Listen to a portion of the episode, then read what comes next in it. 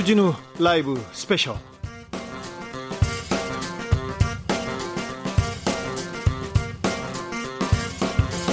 2020년 5월 30일 토요일입니다. 안녕하십니까. 주진우입니다. 토요일 이 시간은 일주일 동안 주진우 라이브에서 가장 재밌었던 부분, 가장 중요한 부분만 모으고 모아서 고르고 골라서 다시 듣는 그런 시간입니다. 토요일과 함께하는 우리 김기화 기자 오셨습니다. 안녕하세요. 안녕하세요. 네. 이번 한 주 어떠셨어요? 네, 이번 한 주 뭐 바쁘게 보냈습니다. 예. 코로나가 성큼 우리 옆으로 온 것 같아요. 어, 점점 주변에 뭐가 막 생기고 하니까 네. 불안한 마음도 많이 들고 네. 주변에 이제 확진된 분들도 막 아- 있고 하니까 되게 불안하더라고요. 네, 어, 사회적 거리두기, 생활 속 거리두기, 네, 조금 더 고삐를 줘야 됩니다. 마스크 꼭 마스크. 꼭 쓰- 예. 그리- 그리고요, 더 중요한 거는 손을 잘 씻는 겁니다. 그렇습니다. 만날 때마다 손 씻어야 돼요. 사람들이 요즘에 그 코로나 때문에 손을 많이 씻어가지고 감기 환자가 확 줄었다고. 그러니까요. 코로나가 보여주는 다른 다른 바이러스는 뚝 떨어졌다. 맞습니다. 손 때문에 그렇습니다. 앞으로도 계속 손을 잘 씻으시기 바랍니다. 어, 우리 방송에 주진우 라이브 주치 선생님이 있어요. 아, 이재갑 이재갑 선생님이신데 아, 바쁜 분인데. 이재갑 교수가 남자의 3분의 2가 어, 화장실 다녀와서 손을 안 씻는다는 그런 얘기를 하셨어요. 전 3분의 1이군요. 네. 뜨끔합니다. 뜨끔한 사람들 많습니다. 절대 안 됩니다. 손 네. 잘 씻고, 손 잘 씻고, 마스크 잘 끼고, 사회적 거리두기 조금 더 고삐를 줘야 됩니다. 네. 토요일 방송만 들어도 아무튼 일주일 다 들을 수 있어요. 그렇습니다. 토요일 오늘만 들으면요 일주일 동안 주진우 라이브에서 뭐가 제일 재밌었는지 뭐가 제일 유익했는지 알 수 있는 그런 시간입니다. 저희가 뭐 고르고 골라가지고 제일 재밌는 부분만 쭉쭉 모아가지고 가져왔습니다. 아무리 그래도 약장사처럼 하지는 너무 말고. 팔았나? 네, 너무, 팔았나? 팔고 있어요. 아무튼 그런 코너입니다. 네, 지금 이 방송 영상으로도 만나실 수 있습니다. 그렇습니다. 지금 유튜브에서 어, 주진우 라이브 검색을 하시면은 어, 라이브로 보실 수가 있습니다. 그럼 본격적으로 주진우 라이브 스페셜 명장면 다시 듣기 시작하겠습니다. 첫 번째 어떤 장면이죠? 네, 지난 26일에 이재용 삼성전자 부회장이 검찰에 비공개 소환됐죠. 그리고 네. 17시간 동안 조사를 받고 어, 새벽 귀가했는데요. 어제 또 재소환됐어요. 네. 조사가 계속 이어지고 있는데 검찰 조사는 앞으로 어떻게 되는지 그리고 이게 과연 어떤 사건인지 어, 더미래연구소의 김기식 위원장과 더 자세한 이야기를 들어봤습니다. 많은 언론에서 삼성 기사를 다룹니다. 그렇습니다. 많이 다루진 않고요. 조금 다룹니다. 네. 어, 그렇지만 어, 주진우 라이브만큼 네. 깊이 있는 삼성에 관해서는 깊이 있는 정보, 빠른 정보 없습니다. 없어요.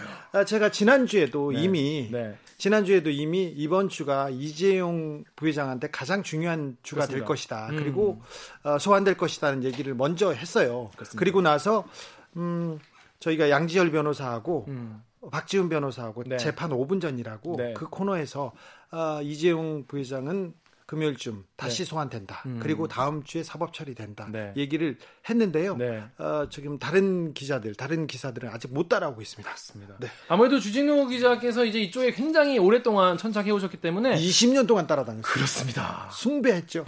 거의 거의 이명박 전 대통령과 함께 네. 가장 그 열심히 취재하는 그런 분이 아니겠습니까? 사실 근데 이명박 대통령보다 음. 그리고 국정원보다 청와대보다 더 무서웠던 건 삼성이에요. 네. 그렇습니다. 이뭐 이 김기식 위원장 그 인터뷰에도 그런 내용이 나오더라고요. 네. 제일 무서운 건 이재용 부회장 그리고 삼성전자 삼성이라고 하는데 제가 얼- 이거 보- 인터뷰 보면서 뭘 느꼈냐면은 김기식 위원장이 막 말씀하시는데 너무 많은 내용이니까 디테일을 틀릴 수 있잖아요. 그걸 주철 기자가 계속 바로 잡아주시더라고요. 얼마나 취재를 오래 했으면 다 알아. 둘이 둘이 뭐 저 만담처럼 그러니까. 영감 왜 불러 이런 것처럼 네. 그렇습니다. 아, 오랫동안 삼성에 천착한 결과인데요.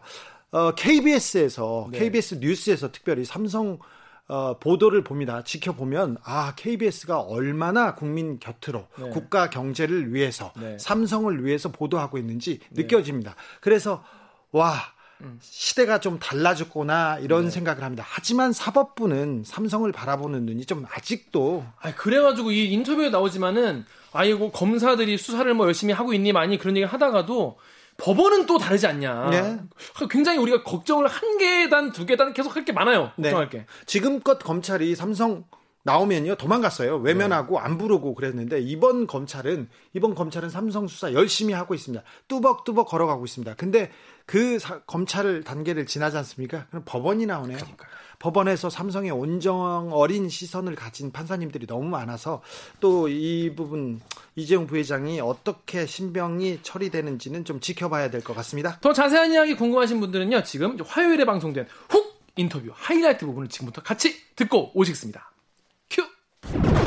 큐. 코로나 시대고 경제가 어려운데 삼성을 가지고 그러, 그래야 되겠어 그 얘기를 하시는 분들이 많은데 이거는 삼성에 대한 얘기기도 하지만 삼성의 이익이 아니라 이재용 부회장 개인의 이익과 관련된 문제였지 않습니까? 그렇죠. 삼성과 이재용 부회장이 일치될 수 없습니다. 그러니까 삼성이라는 대기업은 정말 굴지의 기업이고 어, 국가적으로 육성해야 되는 거죠. 그러나 삼성이라는 기업이 잘 되기 위해서도 이 오너 한 명의 이런 어떤 어, 재산 증식 과정이라든가 상속 증여 경영권 승계 과정에서 불법 행위가 계속되면 이른바 어, 코리아 디스카운트라고 얘기하는데 삼성이 계속 어, 오히려 저평가되는 주요 원인이 되고 그것이 또 국가적으로도 또 삼성 기업 입장에서도 리스크가 되니까 오히려 이런 문제들을 깔끔히 정리하는 것이 오히려 삼성의 발전을 위해서도 국가 경제를 위해서도 필요하다고 보죠. 네.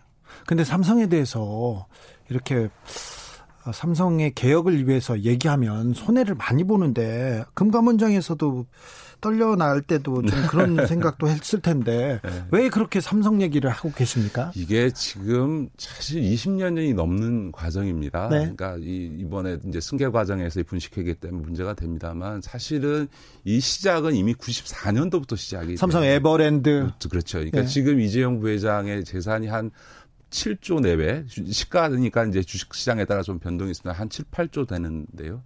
다 물려받은 재산인데 그 7, 8조의 재산을 물려받은 과정에서 낸 세금이라고는 처음에 60억 현금 증여받을 때는 16억. 밖에 없거든요. 예. 근데 이제 문제는 지금 이재용 부회장의 재산이 크게 보면 에버랜드 제일모직 이게 하나 있고요. 그다음에 삼성전자가 있고 그다음에 삼성 SDS 이 세 가지가 있는데 이 하나하나가 다 불법 시비가 붙었습니다. 예를 들어서 에버랜드 같은 경우에 94년도에 전환 사채를 발행하는데 단돈 7,700원에 그거를 인수하면서 계열사들이 당연히 가져갈 걸 다 포기시켜가면서 했는데요. 네. 그때도 삼성의 이익이 아니라 이재용 씨 개인의 그렇죠. 이익을 위해서 이 그렇죠. 진행됐죠. 그래서 그 당시에 이재용 씨와 동생 이부진, 이서진 씨가 그 에버랜드 전환사채를 7,700원에 인수하는데 총 한 80억 들었는데요. 네. 지금 8조가 넘어니까 1000배 넘는 수익을 넘긴 거죠. 네. 그러니까 이걸 어떻게 정당화할 수 있느냐라는 문제가 있고. 마법의 재테크, 재테크 기술이 좀 신, 좀 신비하지만 이걸 또 국민들한테 안 되겠습니다. 그 네. 또 하나는 삼성전자 같은 경우도 97년도에 CB를 발행합니다. 네. 그때 그걸 5만 원 주고 취득했는데 2004년도에 그걸 전환하면서 또 3,500억 정도 이익을 얻습니다. 또 여기에 한 10배 좀 이익이 생기고요. 네.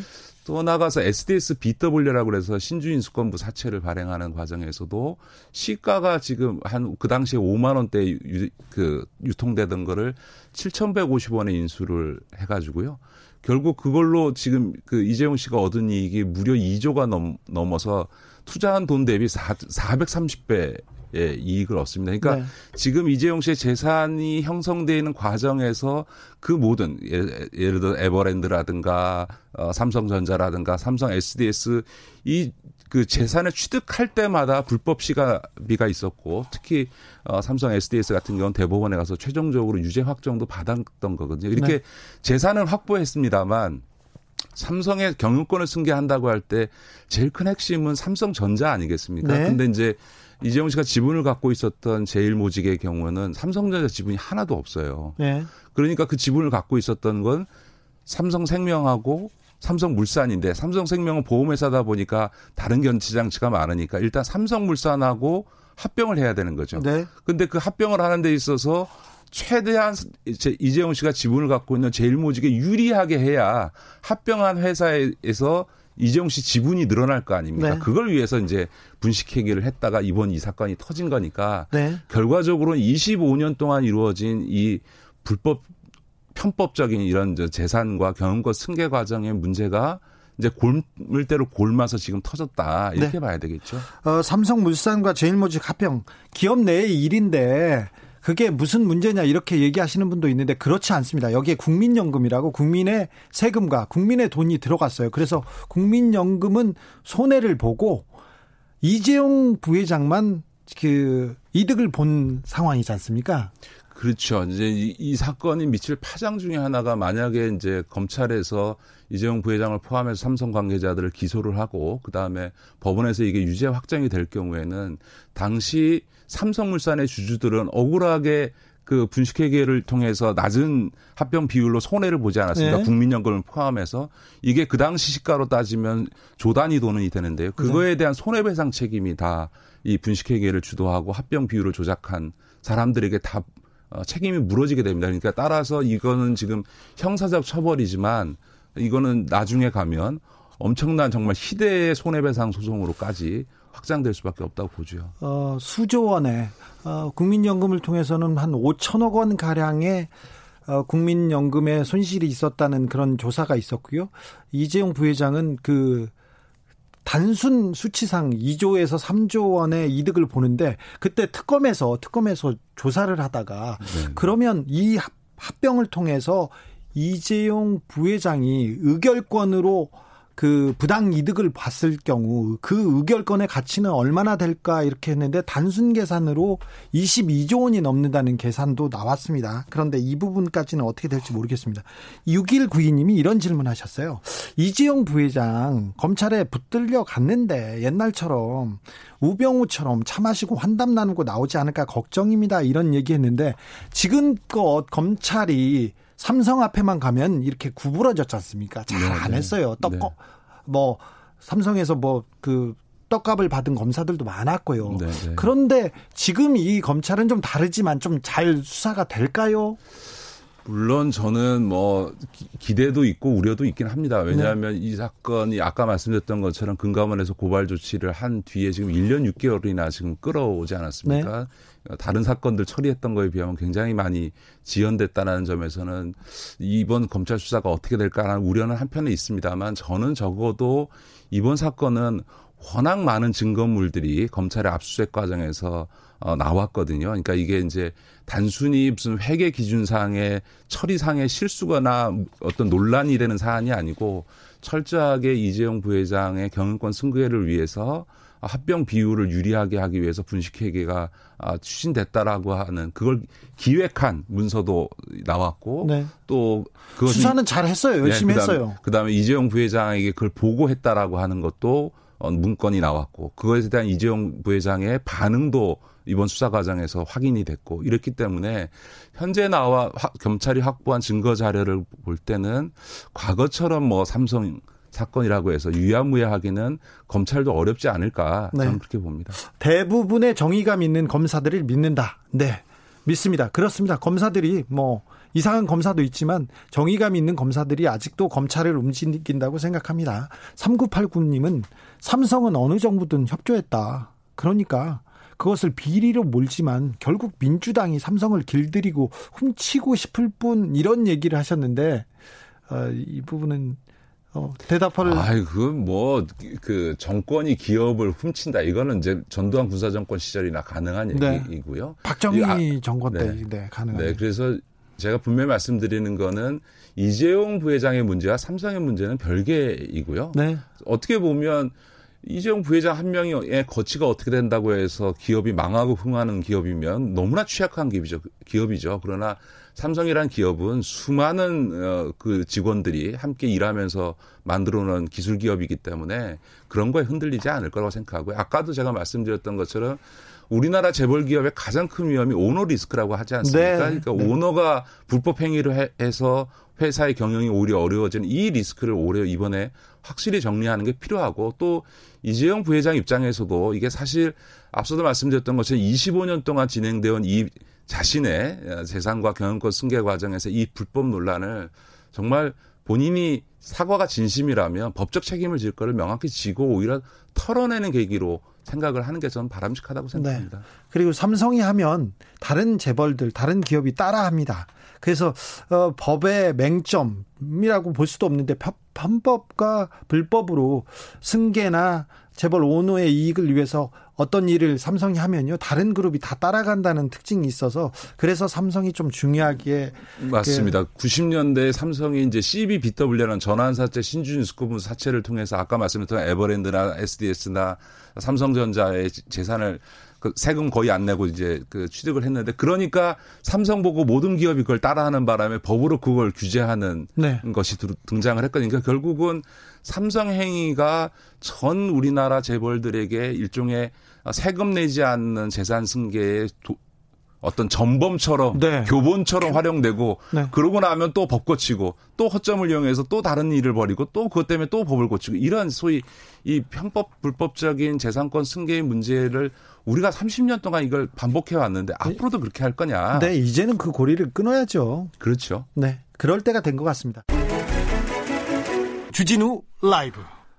김기식 더미래연구소 정책위원장과 함께 화요일 훅 인터뷰 하이라이트 부분 다시 듣고 오셨습니다. 이 방송 풀 버전 어디서 들을 수 있죠? 저는 개인적으로 이 방송 풀 버전을 굉장히 강력 추천드리는 게요. 기자들은 꼭 들어야 됩니다. 네, 기자들은 당연히 들어야 되고 기자들이 그러니까 이, 요, 여러분이 이걸 들으시면은 삼성 그 승계 문제와 이런 거에 대해서 굉장히 한 번에 좀 통시적으로 이해하실 수가 있어요. 삼성에 관한 가장 깊이 있는 이해 이 우리 주진우 라이브에서 지금 하고 있습니다. 그렇습니다. 유튜브나 팟캐스트에서요. 주진우 라이브 검색을 하시고 어, 5월 26일 화요일 1부 들으시면 되겠습니다. 라이브를 그렇게 계속 굴려야 되나? 너무 좋아. 네.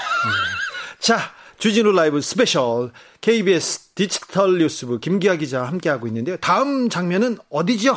네, 아무래도 이 여성 인권 운동 하면 빼놓을 수 없는 분이죠. 아, 네. 예, 근데 이분이 이번에 어, 비례대표로 국회에 입성을 하셨습니다. 네. 더불어민주당의 권인숙 당선인과 이야기를 나눴던 화요일 당선증 당선증 휘날리며 코너 하이라이트를 준비해 왔습니다. 네, 권인숙 당선인 이제 의원이 되셨습니다. 그렇습니다. 권인숙 의원은 진짜 한국 여성의 여성 인권의 상징입니다. 여성의 상징이고 인권의 상징입니다. 자기가 대학생 때 위장 취업을 했어요. 네. 근데 그 붙잡혔습니다. 네. 근데 그때만 해도 고문 음. 일상화였고요.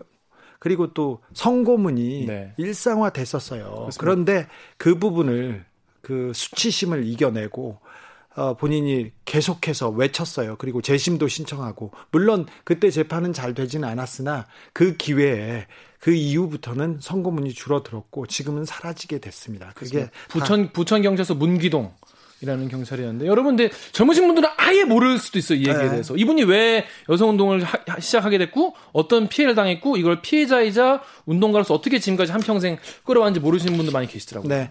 그런데 그때도 언론에서는 조선일보를 네. 비롯한 언론에서는 뭐라고 썼냐면요. 이제 대학생들이 빨갱이들이 여성까지 성상품화한다. 성까지 혁명의 도구로 사용한다. 이렇게 얘기했었죠. 많이 알아?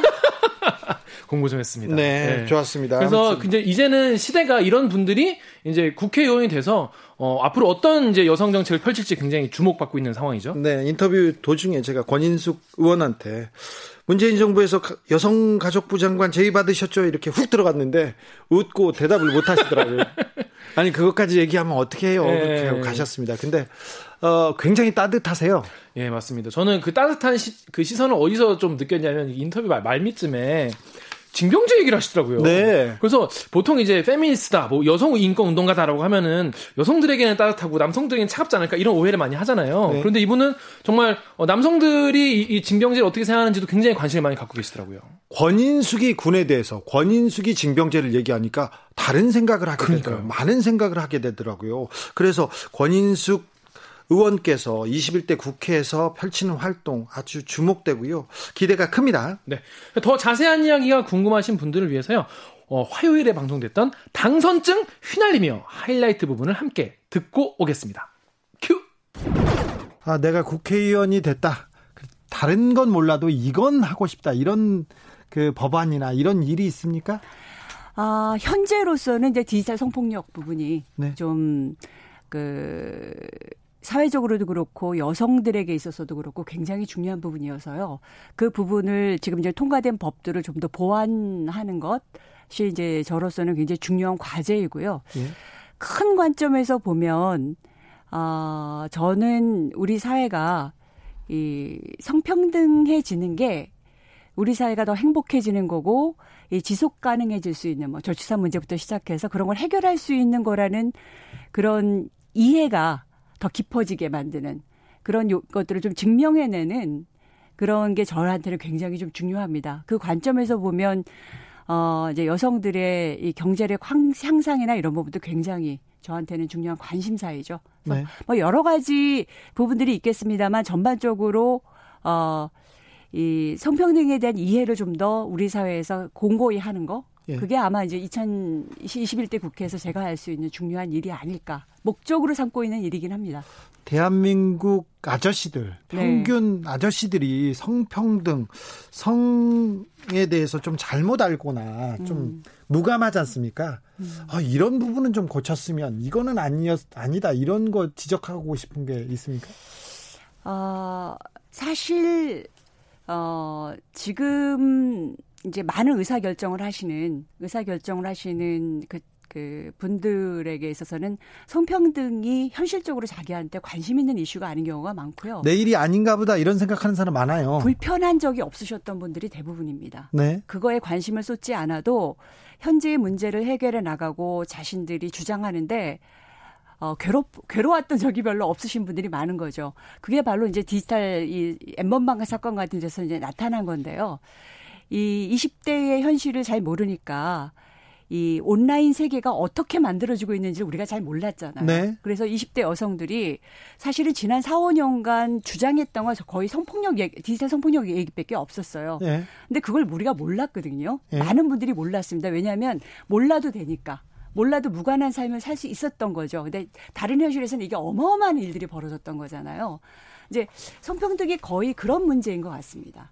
나에게 불편하지 않고 나한테 중요하지 않다라고 생각하고 있는데 사실은 어마어마한 현실이 지금 진행되고 있는 거. 저출산도 그렇고 디지털 성폭력도 그렇고 젊은 세대들이 느끼는 여러 가지 갈등의 문제도 그렇고 소, 소외감도 그렇고요. 그게 어 저는 그래서 이게 폭넓은 어떤 포용 능력 이런 것들이 굉장히 중요하지 않은가 싶습니다. 이번 엠번방 사태에서 우리가 좀 배워야 될 점은 뭐죠? 아, 이번 엠번방 사건에서 우리가 배워야 될 점은 우리가 그 세계를 정말 너무 모르고 있다라는 거죠. 네. 그렇다고 해서 그 찾아보고 그럴 건 아니잖아요. 아, 찾아보고 그럴 수는 없죠. 네. 그러면 안 됩니다. 그러면 범죄입니다. 그거는. 네. 그 특히 이 삭제 문제 굉장히 심각하잖아요. 그러니까요. 네. 피해자가 있는데 피해자가 있어요. 나는 저 영상이 온라인에 있는 걸 원치 않아요. 그런데 그걸 지우려면 돈이 들고 그것도 잘 안 된다면서요. 잘 안 되고 어떤 경우에도 정말 됐다라는 확신을 갖기가 힘듭니다. 그러니까 작은 동영상 하나만 올라도 한 2, 3일 만에 조회수가 20만, 30만씩 올라가요. 네. 그러니까 그런 경험을 하고 나면 이 삭제가 되지 않으면 영원히 나의 내가 범죄로부터 어, 자유로워지지 못한다라는 생각하고 영원한 피해자로 남는 문제죠. 네. 일단 그 문제가 가장 심각한데 아, 요번에 그 예산에서도 사실 이 문제에 대한 제대로 된 반영이 이루어지지 않고 있어요. 그리고 이제 뭐 여성 가족부나 아니면은 어, 경찰청이라든가 아니면 이제 방송통신위원회를 이렇게 쭉 나뉘어져 있는데요. 이런 의무들이 그것을 이렇게 통합하는 기능조차도 아직 마련되어지지 않아요. 그러니까 엠번방 사건 같이 이렇게 엄청난 문제 제기가 됐는데도 그걸 통합해서 전략을 세우고 대안을 세울 수 있는 정부 부처의 국 하나도 지금 제대로 만들어지지 않은 상황인 거죠. 네. 그래서 이 문제에 대해서 우리가 좀 더 관심을 기울여야 되는 상황인 것 같습니다. 문재인 정부에서 네. 여성가족부 장관 제의 받으셨죠? 네. 네. 근데 왜 그때는 안 가셨어요? 아. 되게 어려운 질문인 것 네. 같은데. 그냥 훅 들어왔나요? 너무 훅 들어왔는데요. 네. 너무 훅 들어왔는데요. 네. 곤란하시면 안 하셔도 돼요. 그런데 국회에 가서 아까 지금 근데 저 엠번방 얘기를 하면서 아 왜 국회로 가야겠구나 그 생각을 왜 결심하셨구나 그런 생각을 제가 조금 해서 드, 드리는 말씀이었어요. 뭐 국회로 가는 거에 뭐 여러 가지 이슈가 있죠. 네. 네. 어 우리 사회에서 성평등 얘기가 나오면 좀 불편하다고 생각하는 사람들이 많을 많죠. 네, 그렇죠. 네. 그런데 그 그러면 좀 인식이 잘못된 건가요? 특별히 남자들의 인식이? 음, 남자들의 인식이 잘못됐다라기보다는 그건 자기 현실 속에서 느끼는 이제 네. 문제제 문제의식들이 있을 수 있는 건데요. 전반적으로 우리 사회가 이 성평등이 무엇을 해결해 줄 수 있는지, 네. 왜 필요한지에 대한 어 이렇게 통합적인 문제 제기가 제대로 된 적이 없어요. 예, 그러니까. 그러니까 예를 들어서 최저 임금제 같은 경우가 이제 만들어질 때 우리나라가 이 성별 임금 격차가 세계 이제 OECD 국가 중에서 최고 이제 가장 크잖아요. 그러게요. 네, 그 네. 부분 그 부분 고쳐야죠. 네. 그리고 사실은 이제 여성들이 굉장히 낮은 임금 그리고 이제 안 좋은 일자리, 비정규직 네. 이런 쪽에 많이 포진해 있는데 경력 단절도 큰 문제고요. 그렇죠. 근데 이 최저임금제라는 것을 사회에 설득할 때 정부가 이게 여성들의 이 성별 임금 격차를 어떻게 해결해 줄 수 있는지에 대한 설명을 같이 하지 않아요. 아, 네. 그러니까 그게 바로 이 우리 사회의 성평등 문제에 대한 불편함을 해결해 나가는 방향을 우리가 못 잡고 있다라는 면이기도 하고요. 네. 그러니까 위치를 못 잡고 있는 거죠. 예. 저는 일단 그게 가장 어 현재 성평등과 관련해서 사람들이 불편해하는 네. 것에 대한 어 뭐랄까요? 원인 제공이라기보다는 대안을 제시하지 못하면서 계속 이제 여러 가지 이 여성과 관련된 이제 자잘한 정책들이 만들어지는 것에서 오는 역차별 이슈라든가 역차별 감정 이런 것들과 이, 이런 것도 불러일으키는 이제 원인이 되고 있다라는 생각을 하고 있습니다. 네. 성평등을 위해서 네. 일반인들 일반인들이 어떻게 지금 관점을 바꾸면 된다. 뭐 큰 거 말고요. 첫 걸음은 어디부터 시작했으면 좋겠다. 이런 생각이 있습니까? 혹시? 아. 어려워하는 성 얘기만 나오면 페미니즘만 나오면 막 아우 어려워 힘들어 이렇게 하는 사람들이 자 성평등을 위해서 첫 발은 어떻게 내딛자. 아, 첫 발을 어떻게 내딛자. 저는 어 50대 50이 평등해져야 관계가 많이 좋아지는 것 같아요. 그러니까 20대 남성들이 사실 40대 남성들하고 비교하면 이 가부장적으로 살아나가는 이 질서에 대해서 굉장히 불만이 많아요. 네. 그리고 많이 달라지길 원해요. 네. 이 달라지길 원하는 방향성이 이제 여기에서 만들어지는 거거든요. 네. 그래서 저는 계속 이제 반복해서 말씀을 드리는데 어 우리 사회가 내가 좀 더 행복해지고 내가 좀 더 자유로워지고 남자다움 아니면 여자다움의 부담에서 자유로워지는데 무엇이 필요할까에 대한 고민을 거기서부터 좀 출발해 보는 게 필요할 것 같아요. 당장에 내 친구가 어, 뭐 어떤 어떤 직장에 취직하고 나는 어떤 직장에 취직하고 군대 갔다 왔고 이제 이런 식의 문제만 그래서 문제로서는 사실은 어, 답이 보이지는 않는 아, 것 그렇죠. 같아요. 네, 맞습니다. 네. 네. 어, 이응 비읍 이응님이 20대 남성도 호응할 수 있는 성평등법 만들어 주세요 이런 얘기했는데 20대 남성이 네. 약간 소외됐다고 이렇게 생각하나 봐요. 옛날 남자들은 누리기라도 했지 우리는 아무것도 아니고 당하고 있어 막 그런 근데 그 당하고 있다는 거에서 굉장히 좀 파고들어서 어떻게 보면 좀 이상한 생각을 가지고 있는 20대 남성들도 있고요. 그리고 어 여, 여성들한테 밀린다. 내가 뭐, 우리가 네. 뭐 개인적 경험은 다양할 수 있죠. 그렇죠. 개인적 경험은 굉장히 다양할 수 있는데 저는 일단 어 징병제에 굉장히 관심이 많아요. 아, 네. 네, 징병제에 관심이 많고 어 징병제는 사실 시민의 제도인데 시민이 희생하고 참여하는 제도잖아요. 예. 근데 징병제에 대해서 너무 우리가 얘기를 안 하고 있는 것 같아요. 그리고 정말 저희가 이제 조사를 해봤을 때 미래 세대를 와 우리 미래 세대의 어떤 정체성이나 미래 세대의 특성을 볼 때 이 징병제와 이게 맞는가라는 얘기를 이제 질문에 던졌는데 굉장히 걱정하시는 분들이 많아요. 안 맞다고 생각하시는 분들이 정말 많고 많죠. 그러니까 저는 이 논의를 정말 우리가 좀 적극적으로 시작해야 된다고 생각이 듭니다. 근데 그 논의를 남자들이 못 해요. 또 민주당은 못 해요. 네. 그래서 그 얘기 하시게요? 아이고 권인숙이 징병제 얘기하면 큰일 날 텐데 난리 글쎄요, 날 텐데. 21대 제가 할 수 있는지 없는지는 그건 좀 고민을 해 봐야 되는 문제이지만 고민할 때가 됐어요. 네. 근데 이거를 정말 우리가 다양한 차원에서 네. 얘기를 해봐야 되고 지금의 우리가 병역과 관련된 얘기들 네. 이런 것들에 대해서 어떻게 바꿔나가야 될 것인가에 대해서 논의를 시작해야 될 때라는 생각을 하고 있습니다. 주진우 라이브 더불어민주당 권인숙 당선인 아니죠 의원과 함께한 그렇죠. 화요일 당선증 휘날리며 하이라이트 부분 다시 듣고 오셨습니다. 주진우 라이브 스페셜 영상으로도 만나보실 수 있습니다.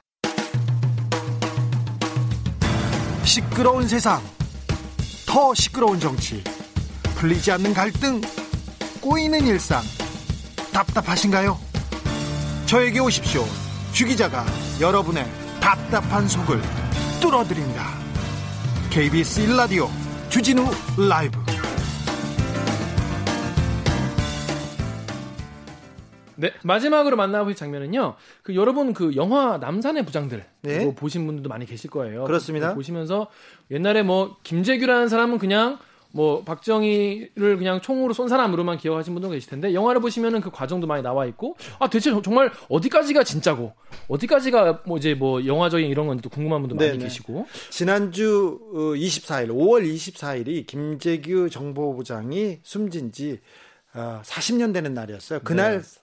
오전에 사형당했어요. 그렇습니다. 그래서 어, 김재규 전 부장 유족에 40년 만에 재섬, 재심을 청구했습니다. 네. 그래서 김재규 전 중앙정보부장의 이 명예회복을 계속 어, 주장을 해오시고 힘써오신 이 함세웅 신부님과 어, 수요일 훅 인터뷰에서 어, 이야기를 나눠봤습니다. 네. 함세웅 신부님은요 포레스트 세웅이에요. 한국 현대사의 굵직 굵직한 장면마다 그때마다 다 있는 거예요. 아 포레스트 검프 같이. 네. 예. 10.26 그러니까 79년 10.26 그 그때는 감옥에, 감옥에 계셨는데 네. 그때 3.1 구국 선언이라고 어, 김대중 대통령, 문익환 목사 등과 함께 어, 유신에 대해서 그 반대하고 타도하는 그런 그 시위를 기도를 했다가 잡혀가서 네. 구속돼 있었어요. 네. 그런데 그 다음 날 10월 27일 날 김재규의 저격 그 저격 그 장면을 듣고 듣고 기도를 올렸답니다. 감사 기도를 올렸는데 네. 환희의 기도였다고. 참 그때 뭐 기자들을 통해서 그 소식을 들으셨다고 들었어요. 네. 동아투비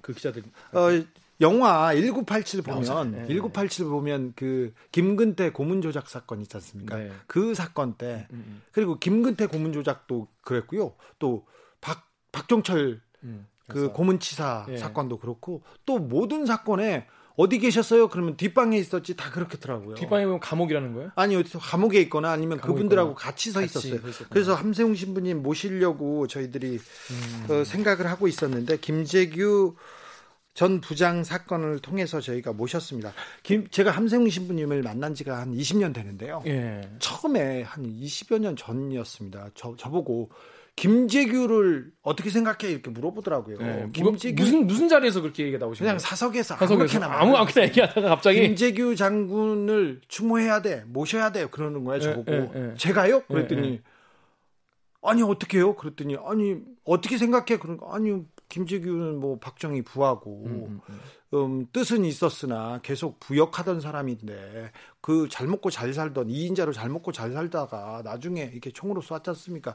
그 뜻은 기려야 됐지만 좀좀 마음이 내키지 않습니다. 그랬습니다. 네. 그랬더니 아 이 사람아 이 사람아 어, 박정희한테 반대하고 박정희의 유신에 대해서 그 그 목소리를 외친 사람들은 민주화 운동을 한 사람인가 물어보더라고요. 네. 네 민주화 운동 맞지요? 네. 네, 물어볼게요. 네. 박정희의 유신, 박정희 독재를 반대한 사람 반대하고 데모하고 감옥 간 사람들은 민주화 운동 한 사람이죠. 그렇죠. 그렇게 봐야죠. 그런데 박정희라는 유신의 네. 거두를 네. 없앤 사람은 민주화 운동 한 건가요? 아, 민주화 운동 한 거죠. 한 거죠. 네. 그래 가지고 알겠습니다. 제 그래 가지고 그때부터 따라다니면서 네. 김재규 장군 명예회복 관련된 행사 그리고 그, 그리고 기리는 사업 그리고 음. 김재규 평전 작업에 제가 좀 참여했었어요. 계속 같이 이제 그 추도식도 참여하시고 그랬다고. 아 저는 함세웅 신부님 이렇게 저기 부하니까 와라 그럼 가야 되는 사람이니까요. 근데 방금 이제 주진우 기자도 말씀하셨다시피 많은 분들께서 아니 그때 그냥 어 권력 추정에서 밀려나가지고 자기가 그냥 뭐 화나 화가 나가지고 자기 잘 먹고 잘 살다가 어 자기가 더 이상 뭐 갈 데가 없으니까 이렇게 쏴주는 거 아니냐, 뭐 자기 욕심으로 한 거 아니냐, 많은 분들이 이렇게 알고 계시는 것 같아요. 근데 김재규 부장이 그 거사를 오래전부터 계획했어요. 그런데 왜 자기가 거사를 해야 되냐? 자기는 군인이자 혁명가인데 이 혁명을 해야 되는데 어, 유신이라는 민주주의를 그 탄압하는 독재라는 이 독재를 없애야 되는데 가장 적은 희생으로 희생으로 최소의 희생으로 이 그 독재를 끝내는 일은 자기가 자기가 총으로 박정희를 저격하는 일밖에 없다고 오랫동안 생각하셨어요. 음. 그리고 자기가 그 거사를 치르고 나서 6번으로 가지 않습니까? 네. 중정으로 갈까 6번으로 갈까? 유턴을 이렇게 하잖아요. 네. 그런데 어, 6번으로 가고 체포당하면서 자기가 쿠데타로 권력을 다시 잡겠다는 생각이 없었어요. 음. 권력을 잡겠다는 생각이 없고 민주주의를 국민에게 만끽하세요. 이런 얘기를 하면서 어, 그 이 땅의 민주주의가 피어오르도록 그렇게 그런 역할을 한 건데 이렇게 생각하는 사람도 있고 아닌 사람도 있습니다. 그렇죠. 그런데 지금까지는 박정희에 대해서 반대 생각을 하는 것 자체를 음. 거의 반역으로 생각했어요. 그렇죠. 그렇죠. 네. 그렇죠. 그래서 김재규의 정신을 기린다 그러면 빨갱이 아니야, 나쁜 네. 놈 아니야. 그래서 말도 못 꺼냈는데 그런 그런 세월이 굉장히 오랫동안 지속돼 네. 왔죠. 이제 40년이 지나서 그래서 김재규에 대한 생각을 다시 해야 된다고 가족들이 재심을 청구했습니다. 그렇습니다. 이번 재심과 그때 어떤 일이 있었는지 그리고 앞으로 재심이 어떻게 진행될지에 대해서 어, 자세한 소식, 자세한 이야기가 궁금하신 분들을 위해서 수요일에 방송됐던 훅 인터뷰 하이라이트 부분을 같이 듣고 오시겠습니다. 큐! 지금 거, 근 40년가량 김재규 씨의 명예회복을 주장해 오셨지 않습니까?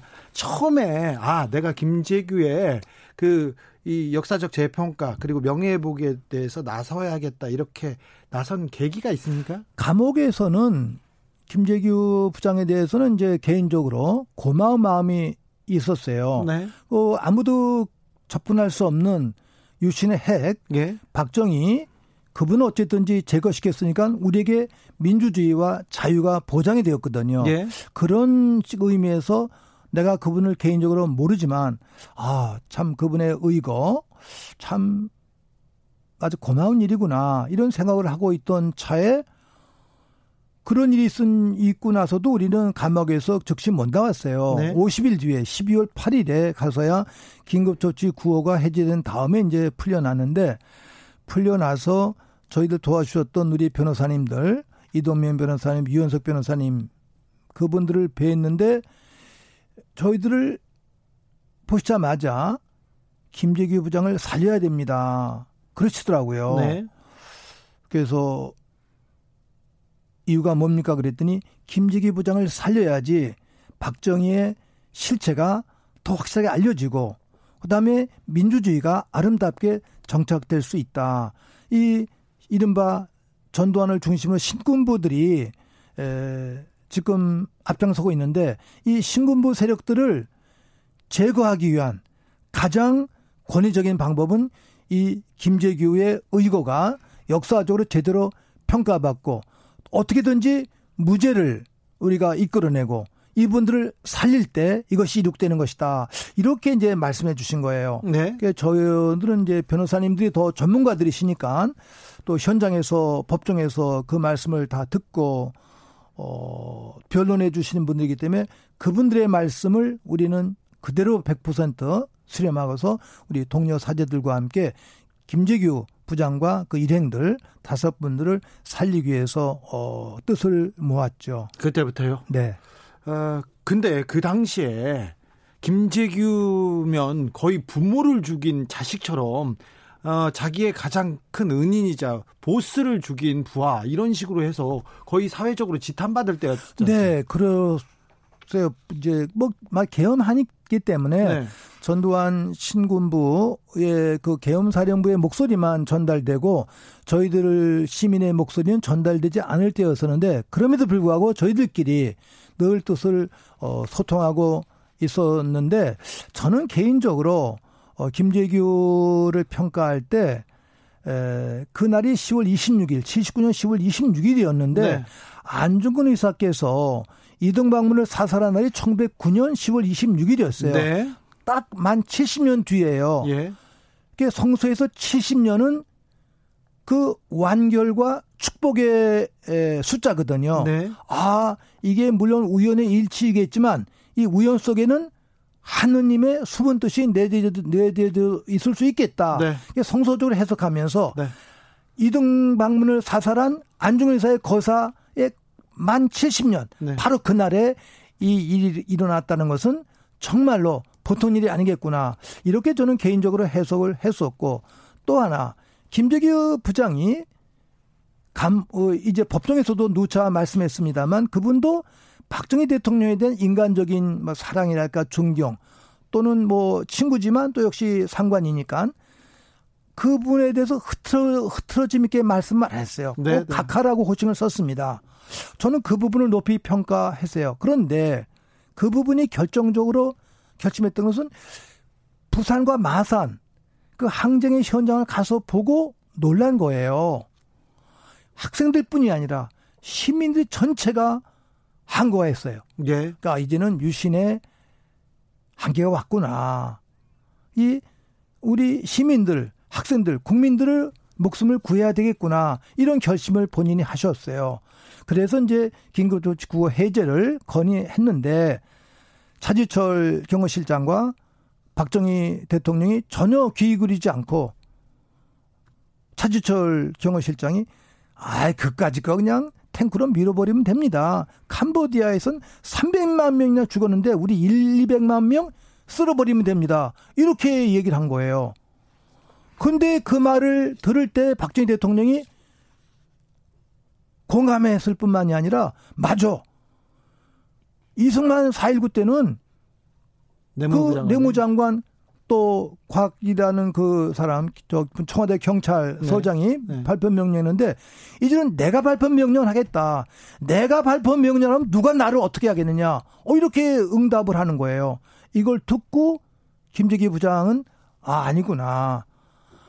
내가 이분의 인간적인 관계, 동료, 상관 끈끈한 관계가 있음에도 불구하고 이 그 당시에 3,800만의 우리 남한의 민중들을 구하기 위해서 내가 이 독재자를 제거해야 되겠다라고 결심하게 되었다는 것을 본인이 누차 법정에서 진술했고 저는 그 부분을 정말 마음속으로 간직하고 있습니다 이제. 그 일각에서는 김재규의 거사를 지금 폄하하는 신군부 전두환 신군부나 다른 사람들은 아, 잘 먹고 잘 살다가 정권의 2인자로 잘 먹고 잘 살다가 자기가 권력 투쟁해서 밀리니까 기분 나빠서 쏴버렸다 이렇게 얘기하는 사람들. 네, 그게 다 왜곡이죠. 그게 다 거짓말인데 보세요. 그렇게 광주 학살한 전두환과 그 사람들이 군인들 아니에요. 네. 근데 그렇게 비겁한 군인들이 있어요? 누구 하나도 발표 명령했다는 사람이 없는 거예요. 네. 아주 비겁하고 치사한 사람들입니다. 그런 사람들이 어떻게 나라와 국민들을 지킬 수 있습니까? 군인들은 신념 있는 사람이 되잖아요. 김재규 장군은 정말 신념 있는 군인, 신념 있는 공직자. 그래서 장준하 선생님이 국회의원 당시에 이런 군인을 보고 감동하셨다는 거예요. 네. 아, 이런 군인이 있구나. 이런 군인이 있어야지 나라를 우리가 올바로 세울 수 있겠다. 박정희 독재 정권을 학생들의 요청으로는 무너뜨릴 수가 없어요. 이런 군인이 총을 들고 나설 때만이 가능하다를 장준하 선생님이 확인하셨다는 것이죠. 네. 이런 내용들을 볼 때 저는 이 재판을 통해서 재심을 통해서 확인되겠습니다만 이 김재규 부장의 좋은 뜻이 정말 역사적으로 더 확인되고 널리 알려지기를 바라는 마음으로 살아왔고 또 그렇게 노력하고 있습니다. 어, 김재규의 최후 진술을 보면 혁명이 희생을 필요로 하는데 최소한의 희생으로 혁명할 수 있는 길은 이 길밖에 없었다. 그래서 자기가 고민하다가 자기가 자기의 희생으로 민주주의를 어, 앞당기겠다 이런 결심이 있었던 것이 보입니다.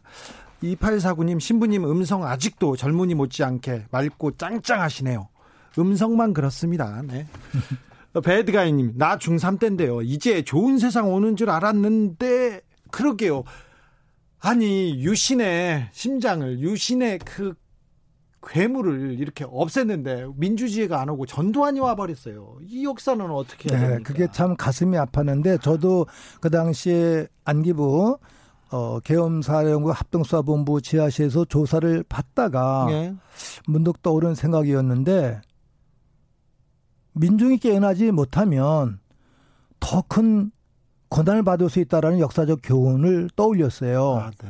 성경, 성경에도 보면 예수님께서 사탄, 악마에 시달린 사람, 네. 그 악마를 쫓아냈어요. 예. 쫓아내는데 정신을 찾지 아니하면 그 악마가 그냥 허공을 돌아다니다가 다시 더 나쁜 일곱 악마를 데리고 그 자리에 찾아온다는 거예요. 그 저는 전두환 신군부의 그 군사 반환을 보고 아, 박정희 이 악마를 몰아냈더니 더 잔인한 아주 무지막지한 일곱 악마가 왔구나.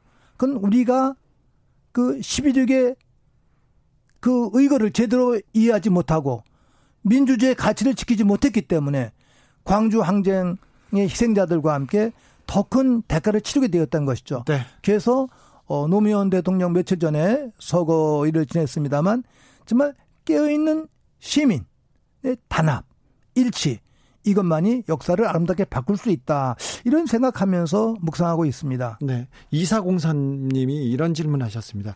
고 김재규 부장의 가족은 어찌 살아오셨는지 궁금합니다. 마지막까지 고인을 지켰던 부하들의 가족들도요. 우리나라에 민주주의를 몇십 년 앞당겨 주신 고인에 대해 너무 잊지 않고 살았나 싶. 참 가슴이 아픕니다. 아이가 물어봐서 생물 설명을 해줘야 되는데 참 먹먹하네요. 가족들은 어떻게 살았습니까? 네, 그 부인께서 지금 92살이신데 네, 교사, 김재규 장군의 부인. 네.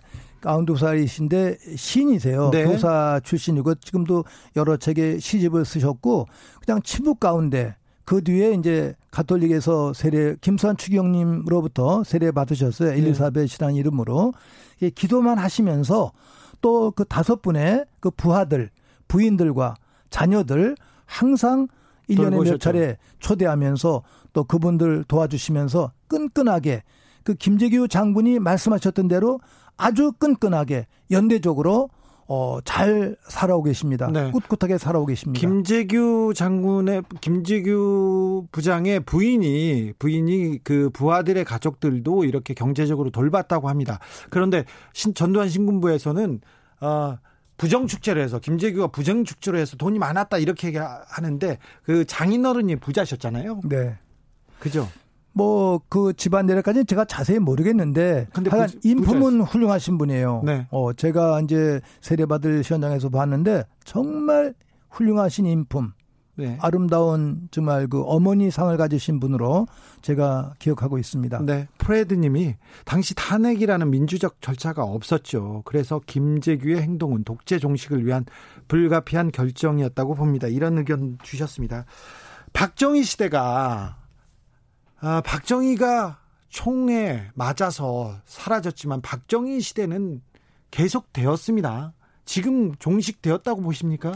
그 아직도 이제 진행되고 있는데 그게 역사의 한계인데 저희 1945년 이른바 해방이 되었다 하지만 사실은 해방이 아니고 미국의 식민지가 된 거예요. 네. 45년부터 48년 이른바 미 군정은 미국 식민지였거든요. 그 역사를 우리가 제대로 못 배운 거예요. 그건 우리 정치인들과 역사학자들의 책임이 되겠죠.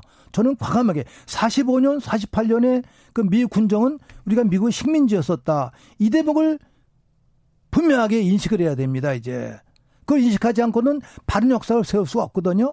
48년에 가서야 남한에서 남북 분단된 상황에서 남한 정부가 이렇게 성립이 되었었는데 이러한 그 분단의 한계 또 미 군정의 한계를 깨닫고서 우리가 역사적인 의미에서 민족 정의를 세워야 된다고 생각을 하는데 이 부분에서부터 시작을 하는데 그런 4.19 혁명으로서 비로소 민주의 꽃이 피었어요. 그 영국 그 기자가 얘기했지 않습니까? 3.15 부정선거를 보고는 야, 한국에서 민주주의가 이룩된다는 것은 쓰레기통에서 장미꽃 피는 것을 바라는 것과 똑같다.